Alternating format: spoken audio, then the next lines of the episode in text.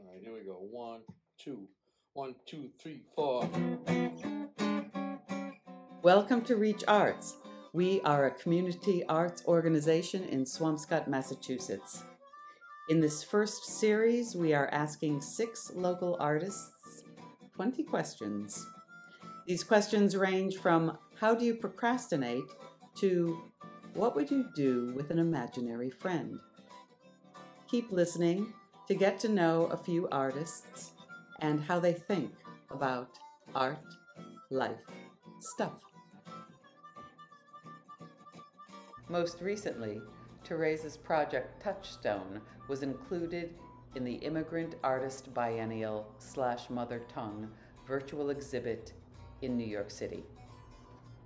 In 2019, her exhibits included a curatorial project, Unredacted.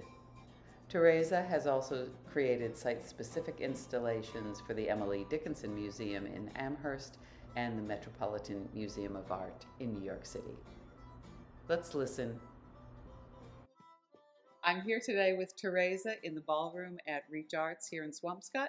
And Teresa, what is your last memory of the ballroom? The space. So the space was there was a, um, I think there was an uh, one of those sales that was happening, and so there were there was a table in the center, and then I have the visuals, and I have um, Ingrid and um, David and Heidi sitting at the front, right? I have that visual, and then there's the exhibitions that were rotated in the space, the one that the unredacted that was here when um, when we what three years ago or something before, but I haven't been in the space for the whole year, right? I haven't I haven't entered another public building since COVID started. And what is it like for you to be back? I mean, right now, looking at the hope um, of the of the um, the birds that are flying right here, right now, it's extraordinary, right? Because of thinking about the year that we've had and thinking about what they represent. It's it's nice to be in a public space, but it's you know it's different. It's weird. It's strange because you're used to your home space now and doing everything there, but a public space becomes a whole other thing that we haven't practiced in so long, right? So theater or or that hasn't happened in a year, and that's um, exciting that it's happening now. But you know, it's it and in, with this interview, but it's something that I miss, right? Being in public, being together.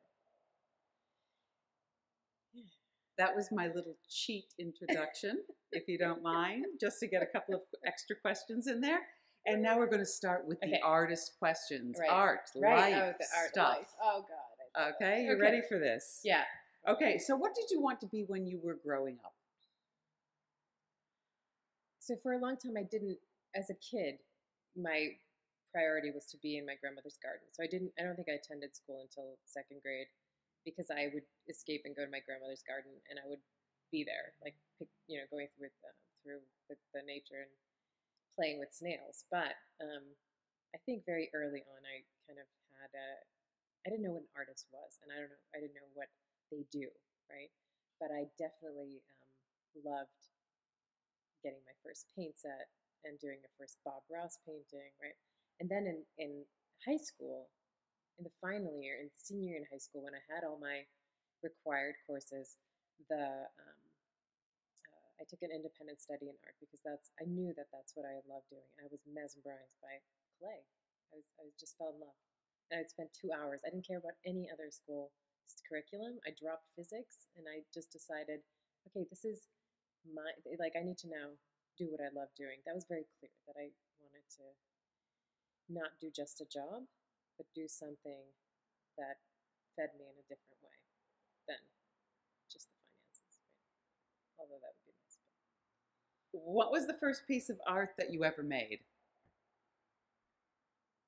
I think the, one that I first consider art was the, that piece in high school out of clay, which I took um, Daphne and Apollo. Like I was taking Latin, so I was interested in Greek mythology and um, and learning about and and I started carving. I had Mr. Curtis for my teacher at the high school. So and he um, did these. He showed us what he was working on. He was working on these figurines or figures out of clay. I said, "Oh, let me like do something like that, except with my story." and it was a story of um, of Apollo trying to take Daphne, right? Which must have been an interesting thing when I was 18 years old. Um, and so it's a sexual scene, and then Daphne rejects him and turns into the tree, right? And she becomes the tree. Um, yeah, and I loved.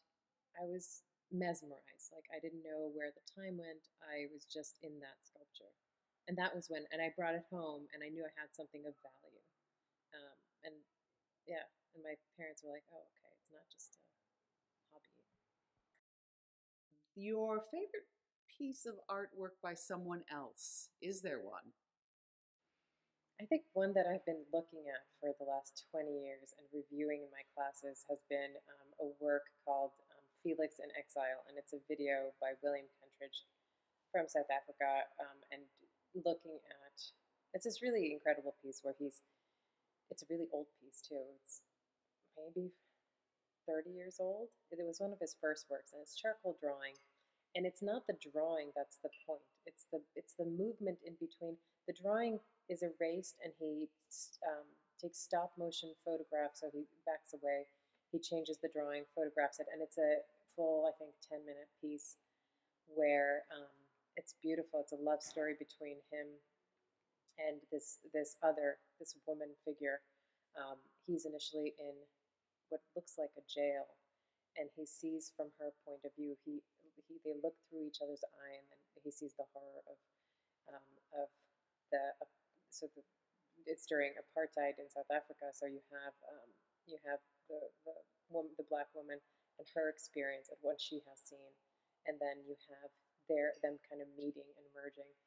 It's it's it's a lovely piece. There's a wonderful little and it's just it's not that he's not interested in sort of the finished drawing or the finished he's interested in the movement and the continuum and where this and he doesn't have any um, storyline preconceived it's just as it's happening that the drawing is changing and then it's a different scene but he's also connected to theater right he took the the i think he went to school for theater um, and then at 40 he he wasn't employable or maybe 35 and so he's, you know, he said to a friend, like, what should I be? And, and the friend was like, well, you already are what you are. Like, just go with that. And, you know, he's one of the most extraordinary artists of the 21st century.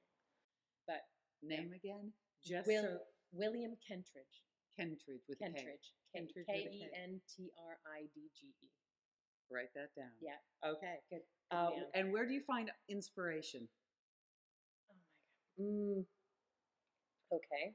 Um, I mean, it's a stupid answer, but like everywhere.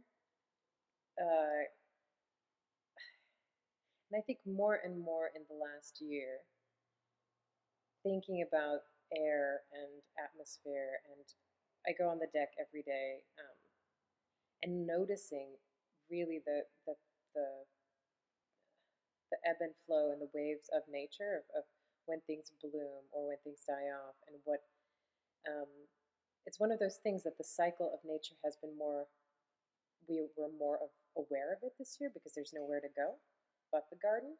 And so i definitely and i, I propagate plants indoors. So even when the, the garden's sort of dead outside i've had this new it's almost like a fetish of, of propagating every plant in the house. And um, but that but, but it's amazing to me that nature never ends it, it doesn't It, this we have this weird system of thinking that death is fine is the end point, where in nature there is no end point. There's it's just regrowth and re. So I think that's been really interesting to observe and reconsider, even though I'm terrified of death. That that we'll ask we'll ask that later when we get to the life part. I mean, okay. death part. Perfect. Okay. Uh, Love it. When you start a new piece of work, how do you begin? I think every time I step up to a canvas or a painting, I'm brutally terrified. Um, but consciously or in my head. But I think if I have some music on, it's like a whole experience. Then I then then I just try to let my hands do what they do and then it gets into then then the terror goes away or at least ebbs down a little bit and then um, and i start by thinking doing the ground doing the context like what you know what, what supports the main thing that's starting to happen. But the, I start from the ground. So in the old tradition, it would be called an underpainting. So, so it's mostly brown. It's because brown is the color of dirt, and it's that's the base. Um, and that's traditionally how things were, how painting was started. And the colors kind of pop from that back, that brown. I mean, everything when you mix everything together is brown. It's poop. I'm going right. I'm just vulgar. No, I like that. Yeah. Uh, you had mentioned music. You said when the music starts. So, what I- music do you listen to? What kind of music do you listen to? So I have this really old uh, sort of uh, um, conglomerate of music that I, that I had Will transfer to a digital file, um, and so I have things like Melissa Etheridge, but with um, Gypsy Kings, and with um, Tina Turner, who I loved and still love. Um, and Tina Turner really gets me going. Um, but but it but then on another hand, I just play on YouTube. You know, sometimes I just do creative music, something stupid category, and Google spits out the, the music. But sometimes, like it's a cello or it's a piano, so it's re- it ranges. And what about clothing? Is there something special you wear when you work? See, my teacher wore a white dress when she was painting, and she would talk about that. So I tried. I do attempt. Sometimes, no, I don't attempt to dress up when I go painting, but um, this is what I wear. I and in the last year, I basically wear the same thing almost every day, which is a pair of jeans and then something on the top. Can we get personal for a minute? Do I ever pay naked? no, no, I wasn't going to ask, ask But that I did question. once. But, oh, okay. I did. It was good. It was in actually in a group setting in a studio. Um, Everyone was naked. No, just me. I just needed to. I needed to um, paint my body for at the top, whatever. Strange thing. Uh, that's a memory I didn't know I was going to share with the public, but here we go. Okay, I won't ask my question because yours is much more interesting. um, yeah, and I yeah, and then actually I turned the whole painting around because it was not about being figurative and the sort of outward appearance, and it was much more about me processing a female body in the course of history, which actually is a theme that has popped back up in my work. Right? It's not about the superficial repainting boobs and whatever. It's more. Uh, it was a very visceral painting in the end. It had to have dirt on it. It had to like it was a very textured, very feeling, which my family really hated that painting, bec- you know, because it's processing trauma and all those things, right? So um, that brings up, you know, no one wants their daughter to think about her daughter's trauma. Poor my poor parents, seeing that painting, dirt thrown all over it. Crazy painting. Oh gosh. Okay. You do know that this uh, interview we- is going to go. we want to see this painting, I believe. Have you still got it? I do. Okay. I do. But the, some of the dirt has now, because it's dirt from Tuscany. Who knows if I was to, supposed to um, trek it across? It's probably illegal, actually, because the, the ground is from Italy. But um, but yeah, I do have it. It's um, it's the the breasts are crocheted. The dirt is embedded. There's some cuts throughout the stomach. It's a dark brown ground, um, and then there's this crocheted sort of nipple that comes forward.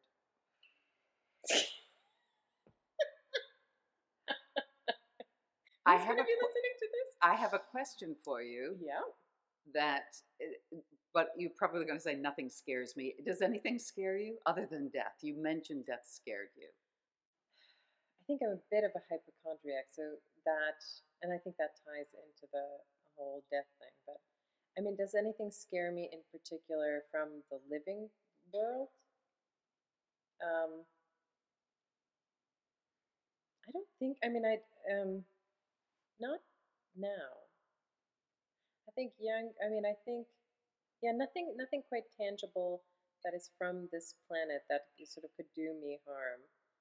Um, no, I'm not. I'm not afraid of that. You don't have that kind of pressing fear of um, of what if something happened. Mm. I had no idea where these answers were going to go, but here we are. Here we are. Now, do you procrastinate? And if you procrastinate, how do you do it? I totally procrastinate. um, I unless I have a deadline and I have I set myself deadlines. um, I totally don't do what I'm supposed to be doing. When did you start calling yourself an artist? All right, so I think it must have been within the last year. yeah, sorry. Did it? What was the question? Uh, don't worry about the question. My next question is How often do you talk to other artists? On a daily basis. Now, when you paint, because you said you haven't done it in a while, how do you know when you're done with what you're working on? I don't think I'm ever done. I have millions of paintings, but I cannot tell you if they're done. I think they'll be done when I'm dead. I mean, that's, you know, unless someone else paints on top of them. And I might gesso them at the end, right? Like to leave a a room for the other person to put their own marks down because I think it, it yeah, it's one of these processes where you, or we, where some artists burn all their work at the end. We're going to move on to life and stuff. Is that okay? Yeah, yeah. uh, Although the art part is probably going to interweave into that It too. probably will. Yeah. What was the best piece of advice you were ever given? Oh, um, it was when my teacher said, right, you um, are where you are, right? You have some skills that you have, and understand that someone will always be better than you, and someone will always want to learn from you, right? So you're on the spectrum, and just be where you're at. And what do you do that makes you lose track of time? Painting. but actually, there's more. Hold on. So, so there's other things that make me lose track of time. Um, I mean, anytime that I'm sort of hiking, I don't care about time. Um, anytime that I'm at the beach or swimming, could care less about time. Uh, your plane just landed. Where are you? I'm in Cape Town. I'm swimming with penguins. I did that once. I was, I, yeah, I went to a residency in Cape Town, South Africa, boarded a 21 hour flight, and landed and swam with penguins. How old would you be if you didn't know how old you were? Oh, I think I'm perpetually 12. Would be, and maybe, so there's days where I'd be four and five, like playing in the dirt, because that also makes, gardening makes me lose track of time. I love, I love the garden. Um, I grew up in, in my grandparents' garden. I knew every inch of that garden. Um, but what was the question?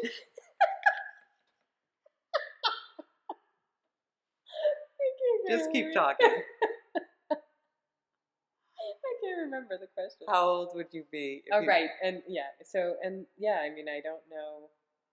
I think I'm perpetually trying, and I think we. I mean, that child self is, is with me, and I try not to be such an adult, you know.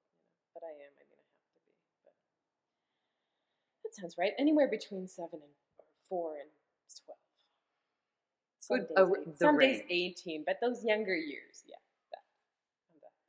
That, I'm that. Now, when was the last time you listened to your own breathing? I this today. I try to um so um I do yoga. And what are you never without? I don't know if there's any particular object. I mean now with now I have to have the phone. Although I didn't take it on purpose. I didn't take it today. Um, but I don't need it. It's not something that I want on me. Okay, this is the final question, Oh, so you can oh, relax no. into it, Oh, okay? Oh. Well, almost the final question. if you had an imaginary friend, what would you two do together? I did have an imaginary friend, and I and I had it for a long time. It was after we immigrated. I thought I was the sister of Wonder Woman, and um, and it was it was real to me. It was very and She-Ra, like Wonder Woman and She-Ra, are pretty much the same in the same category. And it was this like power stance. I think, um, yeah, I think because um, of the trauma of immigrating, I needed to have this like strong persona.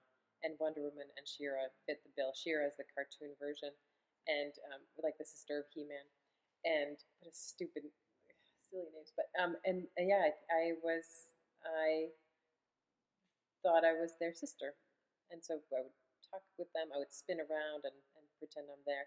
And I was I was like almost a teenager. So it, it wasn't like a younger kid um, uh, imaginary friend. This was this was like a real um, sort of woman's power thing that I think I was going through. That I needed to be strong. And I found that through my mother. I, she was she was the, the pillar in the house. Everything could go wrong, but she's she just held it up. So that was my Wonder Woman. Okay, and those are my 19 questions plus a few here and there. Is there a question that I didn't ask that you thought, oh, why didn't you ask me that question? There's a question that you asked earlier that I thought was going to be part of it, which was, what are you working on now? And I don't know if we I- talked about that. What are you working on now? I'll ask you the question you wanted me to ask Right. you. So I'm working on this large size. I did these little frames when I was actually living with that group when I was 20. I did these little frames of home that I would carry around with me, and the whole immigrant background that made sense. I have these little frames that are um, stretchers that are in the shape of a house, and so I did one on a, on a large scale, and all these wild things started happening. Well, that's the conclusion of my 20 questions. My final question is have do you have a final statement that you'd like to make? One a word of advice, anything at all. Oh, right. Um, today I had a really good talk with um, with my, a student of mine, uh, and we talked about Hemingway and truth, and thinking about everybody's tr- everybody's own truth, and how do you translate? He said that he he just wanted to write each day a sentence or a word that meant, that that resonated the idea of truth. Now, if I could do that for the rest of my life, I like put a mark down that's true to me, like having having the um, the strength to understand that I'm valid enough, and whatever mark comes out of me, I want to end on that. Like that's what I, I think that's what I'll need to do for the rest of my life. I, I don't need to do anything else. Just to figure out what is true for me for the day. Put it down. That's my final comment. Thank you.